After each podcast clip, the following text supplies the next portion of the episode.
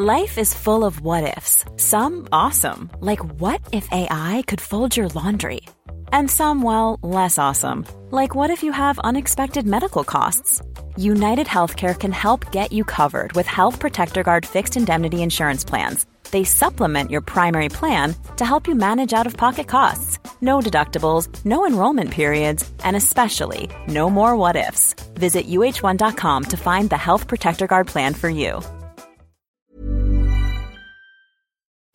It's a brand new year, and what better time to get going with that online store you've been thinking of? Those I was there when Arsenal actually scored a goal t shirts would fly off the shelves right now. And to get yourself up and running, you need Shopify. Shopify is the global commerce platform that helps you sell at every stage of your business. From the launch your online shop stage to the first real life store stage, all the way through to the did we hit a million order stage? Shopify is there to help you grow. Shopify helps you turn browsers into buyers with the internet's best converting checkout, up to 36% better compared to other leading commerce platforms, and sell more with less effort with thanks to Shopify Magic, your AI powered all star. Sign up for a $1 a month trial period at shopify.com slash arseblog, all lowercase. Go to shopify.com slash arseblog now to grow your business no matter what stage you're in. Shopify.com slash arseblog.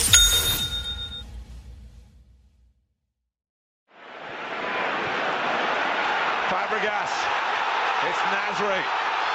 Can he go all the way here? Still Nasri. Looks Arshavin.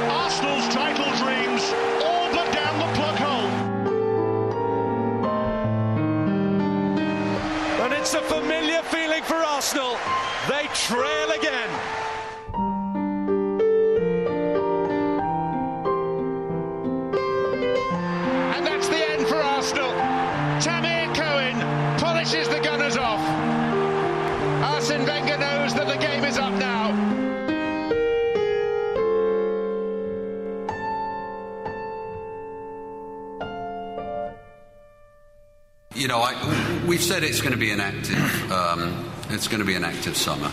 Um, I expect to be busy. I think Arsene expects to be busy, um, and you know, I, uh, um, um, I think, I think, uh,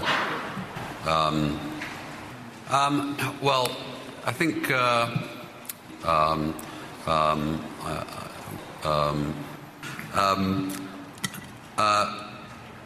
um, uh, well, I think uh, um, we have uh, just completed um, uh, the, um, uh, um, and also um, uh, I think I think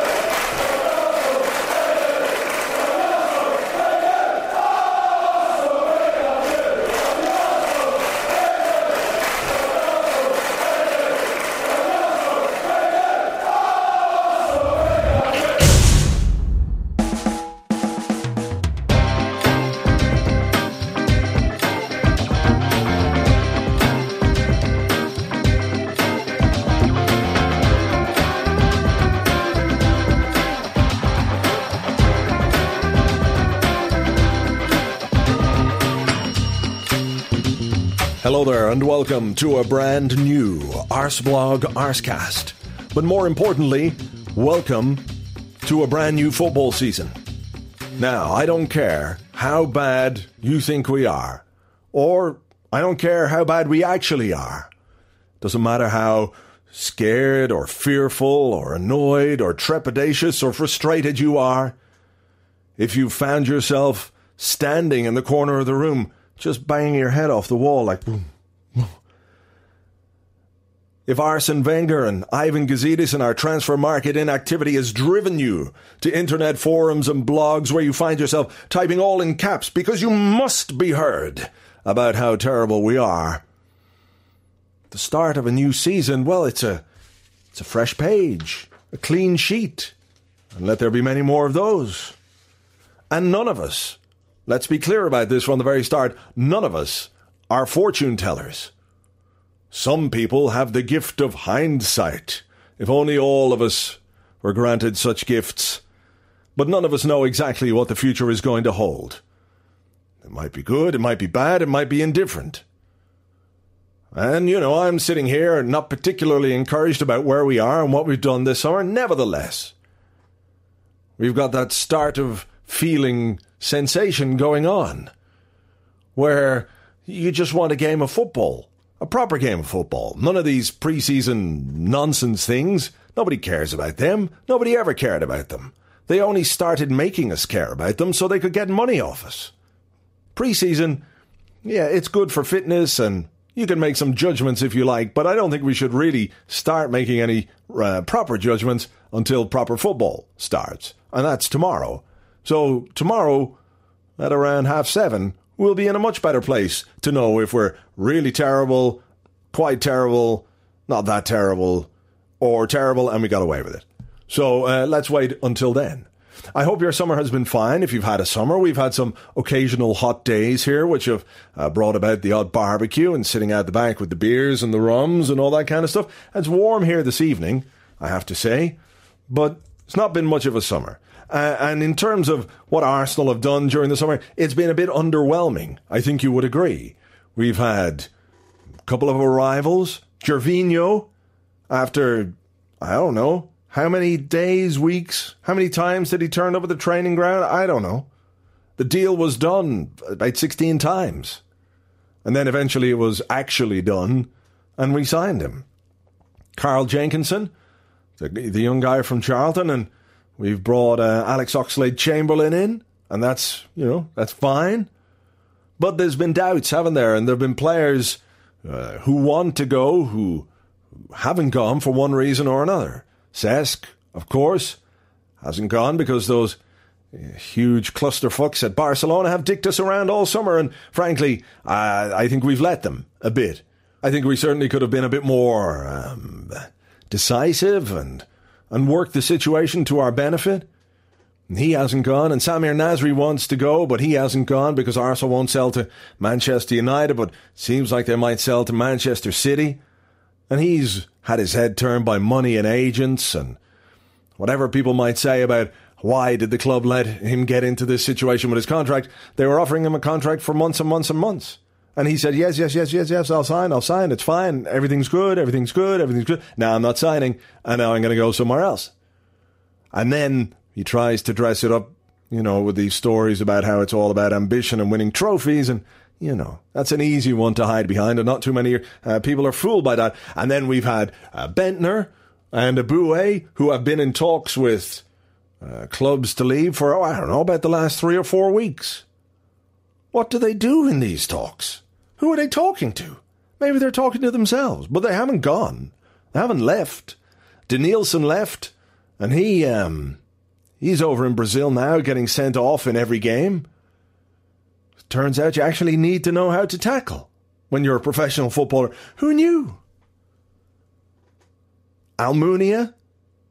Did you look at the Champions League squad the other day, the announcement of it, and see Almunia's name and did a little bit of sick come up in your mouth too? It did. I think that was a collective. How many fans does Arsenal have around the world? 10 million, 20 million fans around the world? I don't know. But every single one of them, when they saw that, went, mm. ham sandwich for lunch. So we've had problems. But then not many people are buying players. That's the thing. Not too many clubs. Sunderland have bought all the players that everyone else was going to buy, I think. United did. I know United did. But generally, the transfer market is quite quiet. That's not to excuse us because I think uh, we really should have done more over the course of the summer. The areas in which the team needs to be strengthened, well, they weren't strengthened. And you can talk about Cesc and Nasri complicating issues, but even if Cesc and Nasri stayed, we still needed a defender. At least one. Centre half and a left back, probably, in my opinion. We still needed those players. So what did we do? Didn't buy any of them, and we sold our most experienced left back. Now I can see that it was time for Clichy to move on, but why not bring in a better player than Clichy instead of hoping that a young guy like Gibbs can make this step up. Because if Gibbs is as good as Arsene Wenger thinks he is, even if we buy a left back, Gibbs will make it. His talent will shine through. That's what happens when you're a really, really good player. You you play all the time. Uh, and maybe there was a case to be made for buying somebody like Leighton Baines at left back, and you know, Gibbs is young enough to be able to make it still. I don't know.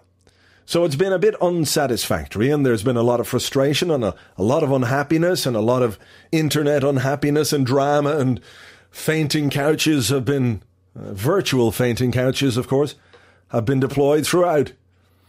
But here we are at the start of a new season, and I still I just can't help being a little bit excited because I want to see uh, the Arsenal again. I want to see them in their new kit, running around, kicking a football, scoring goals, and hopefully not letting in so many.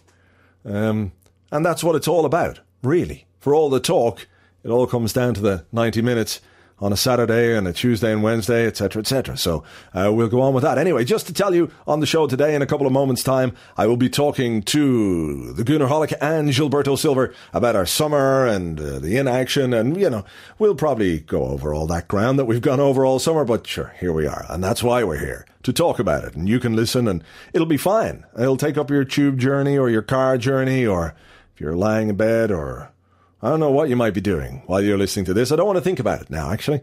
Um, but they'll be along in a, a few moments' time. But now Internet Joe has been enjoying the summer. Here's his roundup. I'm Internet Joe, and here's a 30 second roundup of the summer. Loads of players are going to leave, and loads are going to come in. Any day now, Dave Jenkinson, that's a good start. Floodgates are going to open. Uh, July, transfer window's open. It's all going to happen now. Where's Gervinho? Gervinho, come on, where is he? Gervinho, sign him. Where's Gervinho? I want Gervinho. Is he going to sign? Gervinho, how many medicals does he need? Fucking sign Gervinho. What the fuck is going on here? Why are we signing any more players?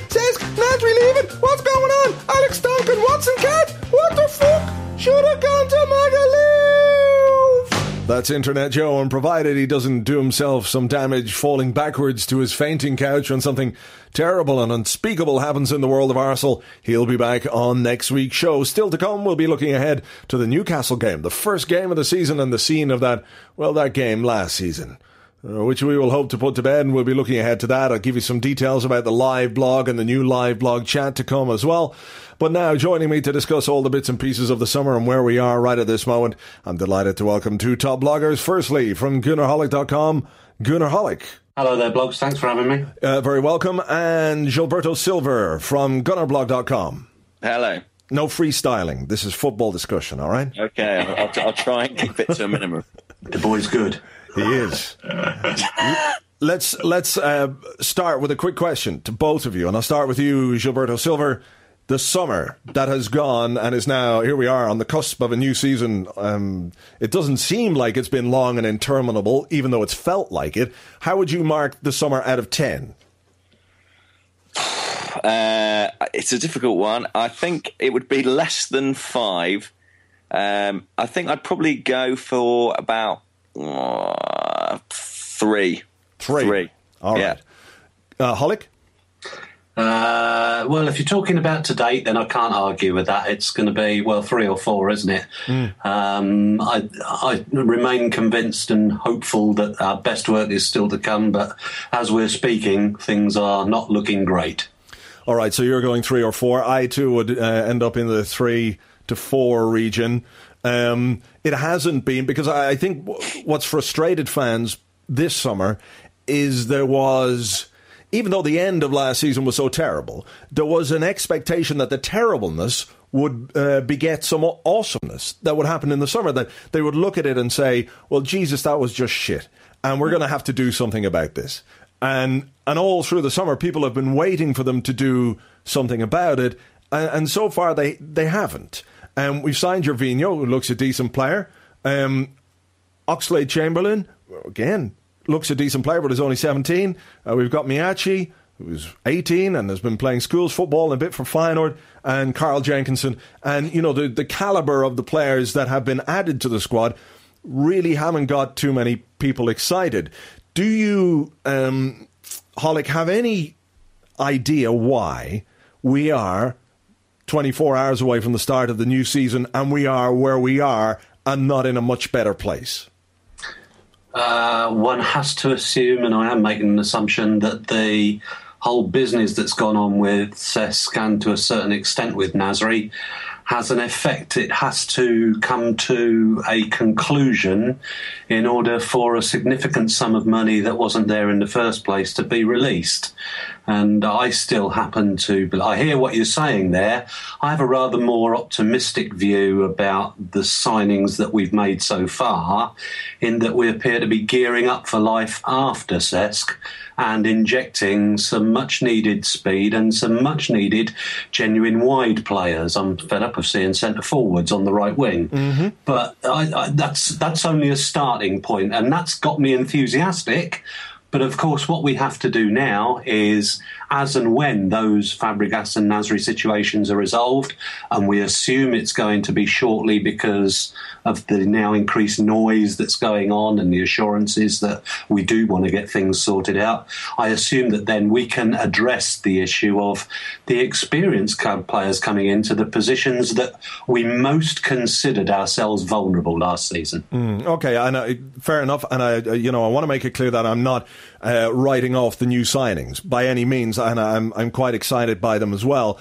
Um, you know, on the on the very basic level, but just looking at them in a wider context, obviously, uh, people will talk about it. Gilberto Silva, um, uh, Arsene is talking about the the Nasri and the Cesc situations. Uh, last night he said, uh, We hope it will be sorted quickly one way or the other. We'll know very quickly. He mm. said the Nasri situation is stable. He says it's difficult to speak about possible transfers, but we're in a situation where we have to make decisions one way or the other. Ideally, you want it to be sorted out before the season starts. Mm-hmm. If Arsene had been, uh, if he'd said this in June, I would be sitting here going, well, that's, you know, that's fair enough. You, you want it sorted before this. He's saying this, you know, a couple of days before before the season begins. What I was told earlier in the in the summer was that uh, Clichy and Nasri, if they didn't sign new deals by the end of June, were going to be sold. And the Nasri yeah. situation, uh, the Nasri situation obviously hasn't reached that point, and it's been allowed to drag on the same way the Cesc situation has been allowed to drag on. Arsene must have known that Cesc wanted to leave in June or May or April at, at some stage why have we not been more decisive in this uh, in this whole situation with both of them? I have to say, I find that a, a, very difficult question to answer, and that's the main criticism I would level at the club uh, for, for, their actions over the summer is that they, they weren't decisive enough in in solving these two problems, and and I, I, I don't think that it's unrealistic to have put a deadline on a deal for Fabregas. Uh, I don't think it was unrealistic to put a deadline on a new deal for Nasri. And as soon as it became clear he wasn't going to be signing that deal, except you know an offer that's on the table, I think that the, the problem is that Arsene says he wants these problems solved before the start of the season selling the player is not solving the problem. That is half the problem. Mm. The other half is replacing them. And we start the season without having done that. Uh, the players that we brought in are, are good players, and, and, like you, I share your excitement. I, am not here to sort of to knock those young kids who we brought in and, and the likes of Gervinho, but they, they don't fill the uh, the gap in the side that the departure of even one of those two guys would leave. Um, and I think that it's a major flaw that we didn't deal with it earlier because now we're in a position whereby if we do sell them, uh, we're going to go into a market with three weeks we're going to have a sort of second summer in which we everybody knows essentially what our budget is because we'll have received the fees in, and there'll be massive pressure on the club uh, to bring in players uh, of, of, a high caliber. And unfortunately, the real fear is that as fans, a lot of fans no longer have the faith that that reinvestment will happen. And that's that's the really disturbing thing. We can only, I mean, I, I believe it will still, and I hope it will. Uh, but you can understand those who have concerns that it won't. Mm. The, the the situation, and I'll stay with you for a second uh, regarding Cesc, is markedly different from the way it was last summer. Yeah. Um, Arsene was categoric. He's our captain. He's not leaving. We have no intention of selling him. He's under contract till 2015. You know that came out very early in the summer, and it was sorted, and, and that was it. Mm. If we, I mean, that's what makes it so strange because we, we haven't been anywhere near that categoric. In fact, we've been open to the sale throughout the summer. Yeah, um, I think I think by not making that statement, we made our position very clear. You know, having set that precedent, as soon as we didn't do that, mm. we made it very clear that we were open to a sale, and that has allowed Barcelona to drag their feet. And ultimately, it looks like they're going to get their way with a compromise deal that in my opinion, does not reflect the player's true value. Mm, I, I, would agree with that. Holly, your thoughts on um, the loss of Cesc, I suppose, you know, a, a, lot of people will examine the behaviours and the wheres and the why fors, and I, I don't suppose we'll uh, we'll know the the real truth of it because we're not we're not privy to it. We can make assumptions based on the information that we have. Um, and I don't want to get into a situation where, you know, this is all the fault of Arsenal or it's all the fault of Cesc or it's all the fault of Cesc's agent or Barcelona. You know, it's a, a whole big plate of shit that we're, we're, we're going through. But from a football point of view, it's it's going to be a big loss because he is our best player, one of the most creative players in Europe, um, uh, and it's going to be difficult to cope with that. Again, it would make you wonder why we haven't done uh, more about it or more to solve the situation uh, sooner than we have. Um, on that last point specifically, it is interesting that up until the last year or two, uh, we have not lost players who Arsene Wenger has not minded losing. And the point that you made just a minute ago when you were talking about we seem to have been open to this sale all summer does make you wonder how. I'm not saying we're keen to lose him, don't get me wrong, but I think there was a figure at which uh, we probably think that we can do some business to the benefit of the football club.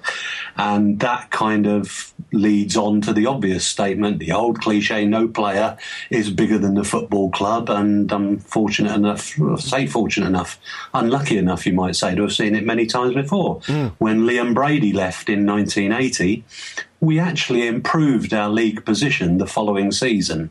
And his replacement, from memory, I think we only really brought John Hollins in and put a bit more responsibility onto Graham Rix's shoulders. But we did better in the league.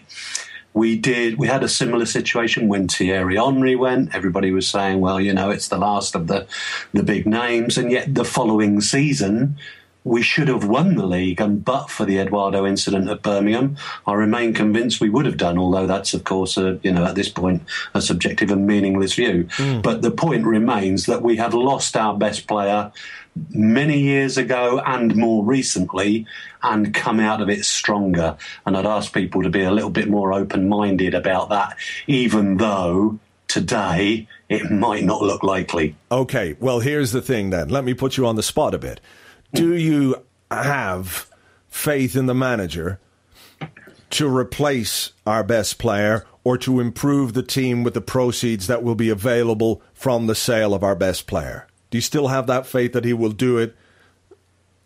Um, uh, let, uh, let, me answer it another way. All right. Um, yeah, I, I, mean, I have to have faith that, that that's going to happen. But if if steps aren't taken to improve matters before August the thirty first, then I think all kinds of things could happen. And what happens will depend on whether we get through the Champions League qualifier or not. Uh, more concern to me, and you know, when we got together at the end of last season, this Champions League qualifier scared the living daylights out of me, and it still does, yeah. in that no, we do not have the players in place to replace players who have not yet left, if that makes sense. Mm. And so I'm worried that by default, we could tread on a banana skin. And were that to happen, his position, I think, becomes untenable. But I don't think that's going to happen. All right. I see where you're coming from with that. Yeah. Um, Gilberto Silva, it, it leads us on nicely to the defense because, um, you know, we're, we're just guys who go and watch football and sit around and talk about football and write about football Mm-hmm. uh, without claiming any expertise or, or anything like that. But I think the view of, of many Arsenal fans was that the defence needed to be strengthened. Um, we had a weakness. Hi, I'm Daniel, founder of Pretty Litter. Cats and cat owners deserve better than any old fashioned litter. That's why I teamed up with scientists and veterinarians to create Pretty Litter. Its innovative crystal formula has superior odor control and weighs up to 80% less than clay litter. Pretty Litter even monitors health by changing colors to help detect early signs of potential illness. It's the world's smartest kitty litter. Go to prettylitter.com and use code ACAST for 20% off your first order and a free cat toy. Terms and conditions apply. See site for details. Cool fact a crocodile can't stick out its tongue. Also, you can get health insurance for a month or just under a year in some states. United Healthcare short term insurance plans, underwritten by Golden Rule Insurance Company, offer flexible, budget friendly coverage for you. Learn more at uh1.com. It's a brand new year, and what better time to get going with that online store you've been thinking of? Those I was there when Arsenal actually scored a goal t shirts would fly off the shelves right now. And to get yourself up and running, you need Shopify. Shopify is the global commerce platform that helps you sell at every stage of your business. From the launch your online shop stage to the first real life store stage, all the way through to the did we hit a million order stage? Shopify is there to help you grow. Shopify helps you turn browsers into buyers with the internet's best converting checkout, up to 36% better compared to other leading commerce platforms, and sell more with less effort with thanks to Shopify Magic, your AI powered all star. Sign up for a $1 a month trial period at shopify.com slash arseblog, all lowercase. Go to shopify.com slash arseblog now to grow your business no matter what stage you're in. Shopify.com slash arseblog. Um, it's interesting that they've they've uh, seemed to have addressed that in pre-season. I, I saw an interview with Szczesny where he's talking about how they're uh, concentrating on set pieces, but um, I think it went a bit more, uh, a, a, bit deeper than that, in the sense that we needed new personnel. Um, so far, that, that hasn't happened beyond Carl Jenkinson, who is you know is going to be the understudy to to Bakary Sagna. Mm-hmm. the centre half that everyone wants and that Arsenal really do need hasn't arrived. The left back situation is, well, I mean, we've seen Arsene do it before in the sense that he's, you know, replaced one with the next one and the next one with Silvinho Cole. Clichy, he's done it before and looks like he's going to do it again with Gibbs, but, you know, I remain unconvinced. Uh, I think he's a good player, but uh, his, uh, his injury record doesn't really convince me. If we go into the first few games of the season without having strengthened the defence, and we lose points because we concede a goal at a set piece or, you know, he's on a hiding to nothing. And it's very difficult to uh, explain it or, or defend um, him in those circumstances, I think. I think it is, especially because uh, it's something that he and uh, even Gazidis have publicly acknowledged as as a as a weakness. You know, they've both spoken publicly about the need to improve the defence. Arsene, I think, went on record about a week or two ago saying, you know, we definitely need to sign a defender, and it's widely assumed because it coincided with a bid for Phil Jagielka that that was a centre back. Um, alarm bells will be ringing today because the German magazine Kicker has quoted him as saying he doesn't need a defender. He's got four centre backs. So uh, that the cat among the proverbial. Tell me it ain't so. No, I can't. I think that must be wrong because we know he's been after us. We know he's bid for Jagielka at least. Yeah. I, I completely agree. I completely agree. I hope what hasn't happened is what has happened all too often with Arsene, is that he puts a value on a player, um, offers it to a club, and when they ask for more, he says, "No, that's not what I deem to be his valuation. He's not prepared to pay a little bit extra for the player that he's identified. If Jagielka's the guy that he wants, he's got to go and get him. Uh, I think that you know the defence requires uh, in some ways, it's it's it's almost uh, as much as anything, it's having something with someone new like Szczesny. His his youth and his confidence, as much as his technical ability as a goalkeeper, made a massive difference. And the fact that you know people weren't on his back, there wasn't this sort of constant trepidation about what he was going to do, and people were prepared to give him a chance. I think that massively worked in his favour. And I think at centre half, the same issues exist. I think there's so much negativity surrounding some of those individuals. Some of it, I would say, a little unfair mm-hmm. that, uh, that that, that um, you know having a new guy in would be a fantastic help.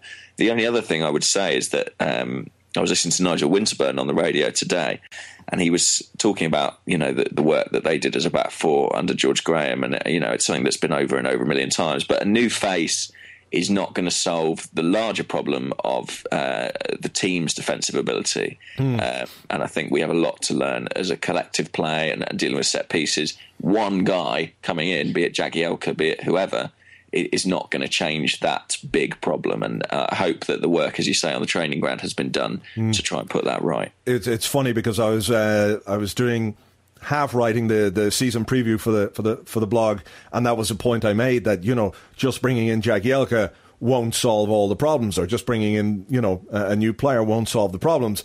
Mm. Personnel will help for sure. Yeah. Um, but I mean, it's interesting what you say about Price because you know he's obviously gone after Jagielka and, and won't push the boat uh, the boat out for him in terms of money. He won't pay what Bolton apparently want for Gary Cahill if he wants Cahill at all. Uh, Samba, another thing, and we're we're in a position where we're being linked with uh, with Scott Dann, who's a six million pound player from from Birmingham. Hollick, your thoughts on that? Because I, you know, I know it's um, when you look at it in in the context that we're looking at it in. For example, Cesc is leaving and Nasri is leaving, and we're buying Scott Dann. What's going on here? But if you look at it from the from the context that well, he's better than Squillaci, probably. You know, it, it, makes it makes a bit of sense in in that. What I'm trying to say is that uh, whoever he buys, you know, people aren't going to be happy in a way. Yeah, yeah. You know, I, I, I know exactly what you're saying, and I, I what concerns me about the players we've been linked with, all of them, and why I think he's probably not prepared to pay the sums of money that are being demanded for Jagielka and Cahill in particular, are that they do seem to me and my relatively untrained eye as being very similar players to Thomas Vermaelen. Uh, and I don't know that they're the answer. Um, there was a bit of excitement earlier in the summer about Samba, who would have been a different type of player. Mm. But I think looking at um, close season, we don't appear to have changed our desire to defend a high line, and then you would have needed someone. Uh, you'd have needed three Olympic sprinters alongside Samba to cover the gaps behind him. Mm. Um, and I think probably in that respect, then Dann may not be the worst player to bring in on the planet. But the thing I would ask is that, you know, we made the point at the end of last season what we don't want is squad players. What we want is first team players who are going to drag us over the line and, and do to finish the job that we've started mm. twice in the last three or four years. And I don't know that Dann um, gets a starting berth above Koscielny for me. I can't believe for one moment there's not a player of which we are aware, uh, probably in France or Spain as our preferred targets, that doesn't meet our requirements at a reasonable fee. But uh, no one seems to have been mentioned to date. Mm. It wouldn't surprise me if Arsene was flying under the radar with somebody completely out of the blue on that. All right. That's true. Although I would say uh, the only thing I would add to that is that he did mention the back end of last season the importance of Premier League experience, and I, do think yeah. if we look at the the players we've been linked with, I mean, it's hard to know how much of it's just talk. But looking at Jagielka, I think that that's something that he's gone out for. He wants someone who knows the domestic game, and I think that uh, that's why that's the only possible explanation I can find for interest in Dann. However, I would yeah. second your point. I don't think Scott Dann's a better player than Johan Djourou or Laurent Koscielny, and for me, if we're going to sign a centre back, that's what we need. Not someone who's better than Squillaci, but someone who's better than Koscielny. Oh, yeah, oh, hardly. All right, so we're not doing particularly well on the defensive side of things either. ah, yeah, you don't know who he's going to sign. This is my point. Yeah, well, nobody does. I don't think he does at this point in time because you know, it, you know, while you say flying uh, under the radar, I kind of see flying by the seat of his pants, sort of. Yeah. You know, uh, this uh, sort of well, making it up as he goes along thing, which he's done once or twice before. You know, Silvestre was a classic one of those where it became known that he was having a medical. I think it was at Sunderland. It could have even have been Man City. And Mm-hmm. when that news became public, Arsene was on the on the phone making the worst phone call he ever made in his in his life. But there you go. Um, Right. Let's look at uh, some of the the positives because we're you know we're obviously in familiar territory here, and, and nobody's particularly happy. And and you know, let's look at a couple of the positives that we've uh, that we've uh, seen from the summer. Uh, uh, Gervinho, uh, looks like he will add uh, an injection of pace into our attack, and for all the uh, the problems that we've had with our defence, the big issue I think we had towards the tail end of last season was that we didn't score enough goals. So um, it is interesting that there is a focus on on the other end of the pitch too. Uh, we have problems, I suppose, as well in the sense that um, players that we want to move out of the club, we haven't necessarily been able to do that, and that speaks perhaps to the wider market and the amount of money that's out there and the amount of movement there is, and and Bendtner and Chamakh. Let's look at um, you know the, the, the forward positions of the club, and once you go beyond Robin van Persie, do we have enough uh, enough depth there, Gilberto Silva? Uh, I think in the wide areas we've got a shed load of players. You know, it's it's we've as you you mentioned four players who are sort of new to the club in the, uh, in your introduction, and three of them are wide attackers. I think we've got we've got plenty there. Um, especially if Nasri stays, but I don't know how likely that is at, the, at this stage. Um, Centre forward, I think, is much more of a concern. Obviously, Robin van Persie was fantastic in the second half of last season, um, and uh, for my money, Marouane Chamakh had a great first half of the season. I really, really thought he did a, a stellar job while Van Persie was injured. However, since Van Persie's come back, uh, Chamakh has looked a shadow of himself, really, or a shadow of what we, we thought we had. And uh, I've got big concerns about his ability to lead the line in the likely event of something happening to Robin. Um, you know, we've been linked with, with this Joel Campbell character, who is uh, another kid and, you know, not someone who's played about half a dozen senior games in his life. So I've got big concerns about centre forward, especially if Nicholas Bendtner departs. It seems he's having trouble sort of finalising a move for financial reasons. If that were to fall through, I wouldn't be in the least bit disappointed. Hollick, your thoughts on that? I know that you're a you're a Chamakh fan in your way. Um, yeah, yeah. I, I can't hide the fact I did. I did rave about him last year. I was pleased that we bought him, and over the first half of the season, I think he was exactly the player I thought we were getting. And maybe he's a player who it's one of those he has to play every week. He can't play bits and in fits and starts. He has to get over that because you know he's not going to start in front of Robin van Persie if uh, the Dutchman's fit. But they're depending on what happens over the next couple of days with the shape of the squad. Uh, one of the points that I've made th- just this week is that now that we have these genuine wide players, we have the ability to change the formation that we play almost from minute to minute. And 424 is one of those options that we can employ. And, you know, it's it's all very well talking about maybe that would benefit Chamakh. I mean, if the guy doesn't get his mojo back, he doesn't get his mojo back. We, you're then looking probably at promoting is this the year finally, while we have all these wide players, that um, Theo Walcott gets his chance to prove that he can play up the middle. Um, There are options that we have. I think I'm, I'm less concerned about the attacking half of the field than I am the defending half. Gilberto Silva, just before we, we, we wrap it up, and I'll give you both a chance to answer this question. What uh, are you looking forward to? Because I know we're all a little bit, uh, we've got some trepidation going on, given the fact that August is a particularly difficult month and the uh, Liverpool Man United Champions League qualifier. You know, we haven't sold anyone or we haven't bought anyone, you know, all this sort of stuff. What, um, what are you in particular looking forward to this season, leaving all the terrible stuff to one side? Uh, there's two things that spring to mind, uh, and the first is seeing Thomas Vermaelen back. Um, he had a fantastic first season. It was hugely missed last season, and I, I do think uh, I'm going to get slated for saying it, but it does feel like a new signing. Uh, and, uh, oh no! I'm also looking forward to um, seeing the development of Jack Wilshere as well. I do think that whatever money we get for Cesc, we, would never be able to buy a better replacement than the one that we've got in Jack Wilshere. Uh, and I think you know he was outstanding last season, and I think he's maturing as a man and a player. And um, whoever comes in will play second fiddle to him. He will step up this season and take responsibility and become one of the leaders of this Arsenal side. And I feel very sure of that. Um, and that's the sort of one saving grace, I suppose, about losing the skipper. All right, Hollick.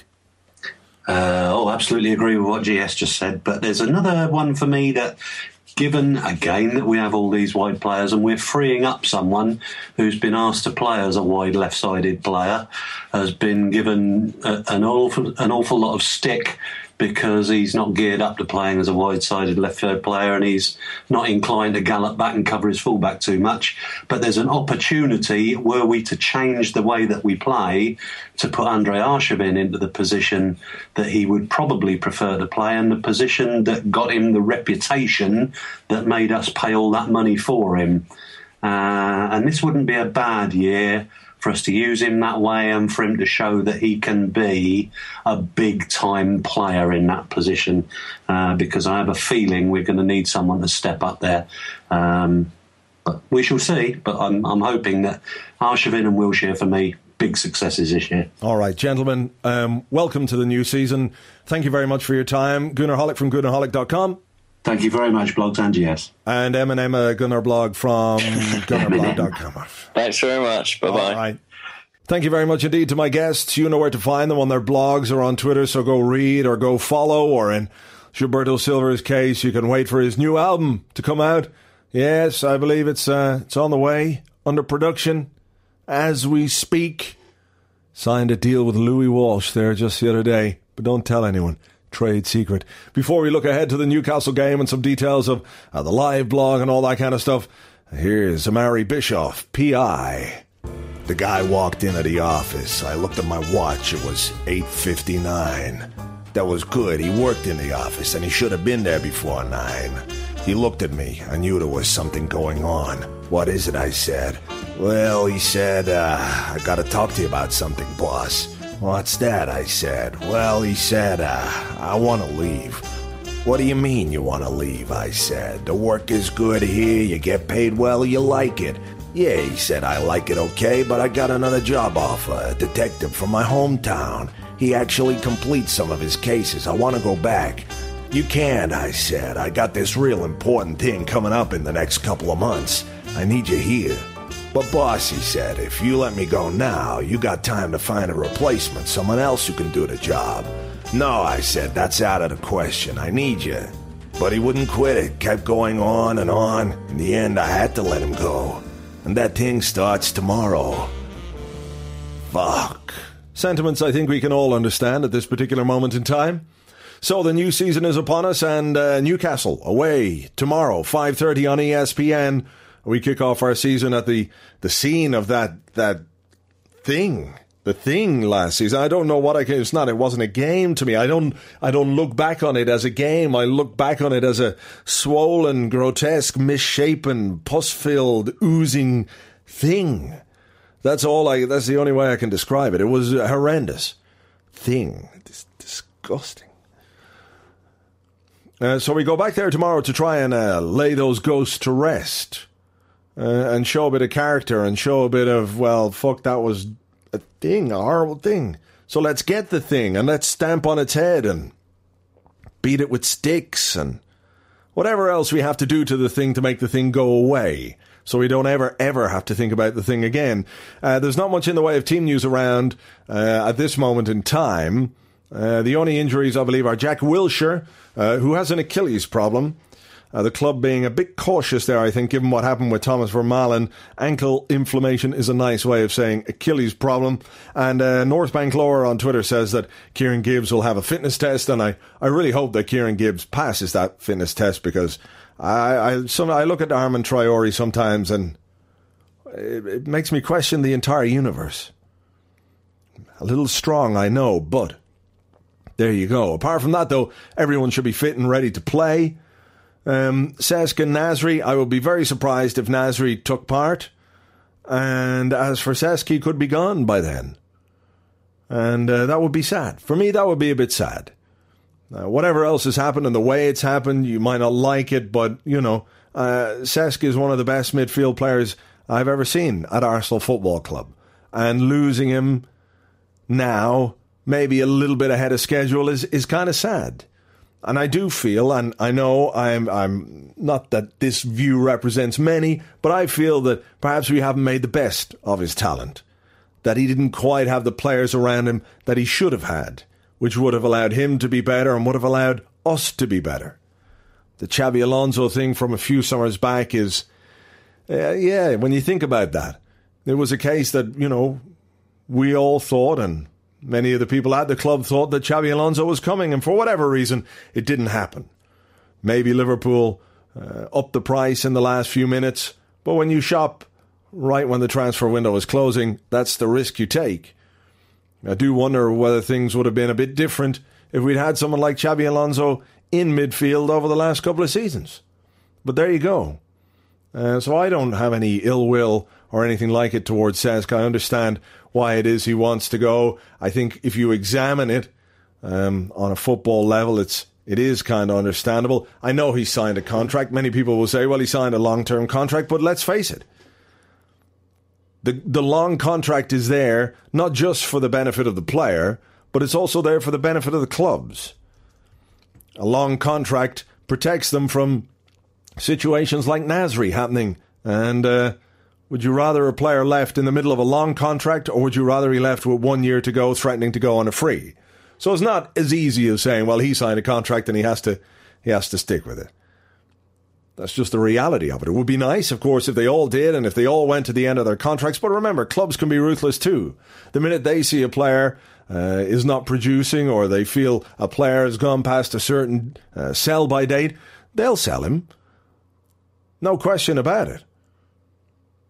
They just move them on. Simple as that, whether they have a contract or not, whether they want to or not. Think about David Rocastle. Sorry, Rocky, your knees are a bit fucked. We love you, but off you go. And he gets sold. So it does work both ways. And the bottom line for me is that we lose one of our best players. And uh, that puts us in a position where we've got to replace him and uh, spend some money and, and uh, bring some quality back into the squad. So, anyway, that's that with Cesc. And uh, Good luck to him, and thanks for everything. 300 and something appearances, lots of goals, lots of happy moments. Sadly, nowhere near enough trophies. And uh, the reasons for that are, well, we could be here all day debating those, and we won't do that. It remains only for me to tell you about the live blog, the first one of the season that will take place uh, on Saturday at 5:30. Live text updates of the game. You can follow uh, the game if you can't see it. It works on all browsers. It works in your mobile devices as well, on Android and iPhone and all those kind of things. And the only change we've made this year uh, is uh, a subscription to the chat which means that if you want to come in and chat away with other Arsenal fans while the game is going on, it costs £10. Now, what that does is it provides you with a, a safe, nice, non mental place to talk about Arsenal as the game progresses. Last season, the worst things got on the pitch, the worst things got in the chat. And to me, it, it wasn't acceptable. Uh, to have that kind of talk and the things people were saying and the way they were saying them, that's not what Arseblog was about or ever would be about to me. And I had to think of a way to um, to deal with that. And what I think a subscription does is it adds some value for people who, who just want to come along, log in, have a chat, and know that it's not going to be like some of the mad stuff you see. Like, it was getting all a bit YouTube comments. And let's face it, nobody wants to be chatting away to people who are on YouTube comments. So what Tom has done, he's done a whole load of work behind the scenes, set up this brand new live portal. There's a registration system. And when you register, you will see uh, a little button so you can upgrade to a premium account, which will give you access to the live blog chat, uh, new features on the arses, which will be rolled out shortly, and other features which will be rolled out uh, over the course of the season. £10, of course, is what, about 20p, 15p a game? Considering the amount of games that Arsenal will play throughout the season, I know it sounds like a lot online, but think about if you have a tenner in your pocket and you go out, what do you do? Packet of smokes, packet of Monster Munch, a pint. Do you have any change left out of a tenner? It's as simple as that. And what we want to do is uh, ensure that there's a good place for people to come and uh, follow live blog and chat away with other Arsenal fans without having to put up with some of the madness uh, that's everywhere else. So uh, I'll give links to that on the blog over the weekend. And that's just to give you a little bit of an explanation to it and uh, uh, to explain to you why it's happening, and of course all the hard work that has gone in from Tom uh, to make it happen as well. So uh, I hope you understand that. I should also make it just abundantly clear that you don't have to subscribe to follow the live blog. The live blog will be free and available to everyone as it always has been. Um, so there you go. the season is almost here. I don't know what to say other than come on, Arsenal. Let's hope for three points, and uh, obviously we've got a midweek game as well against Udinese in the Champions League. Let's hope we get ourselves off to a good start this season. Uh, until next week's Arscast, have a good one. Cheers. Bye bye.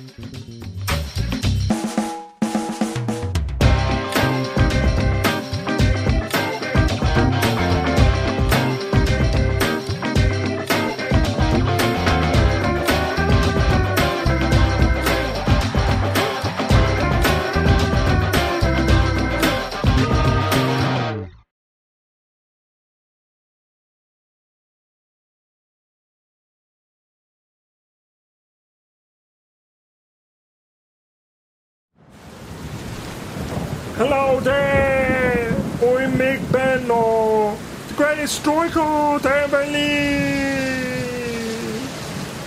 I'm out here all alone in the cold, in the dark.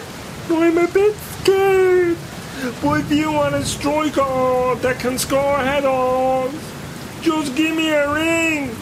Because I'm Mick Benno, the greatest striker to ever live!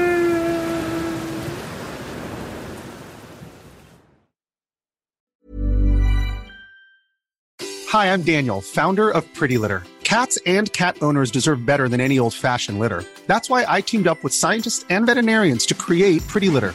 Its innovative crystal formula has superior odor control and weighs up to 80% less than clay litter.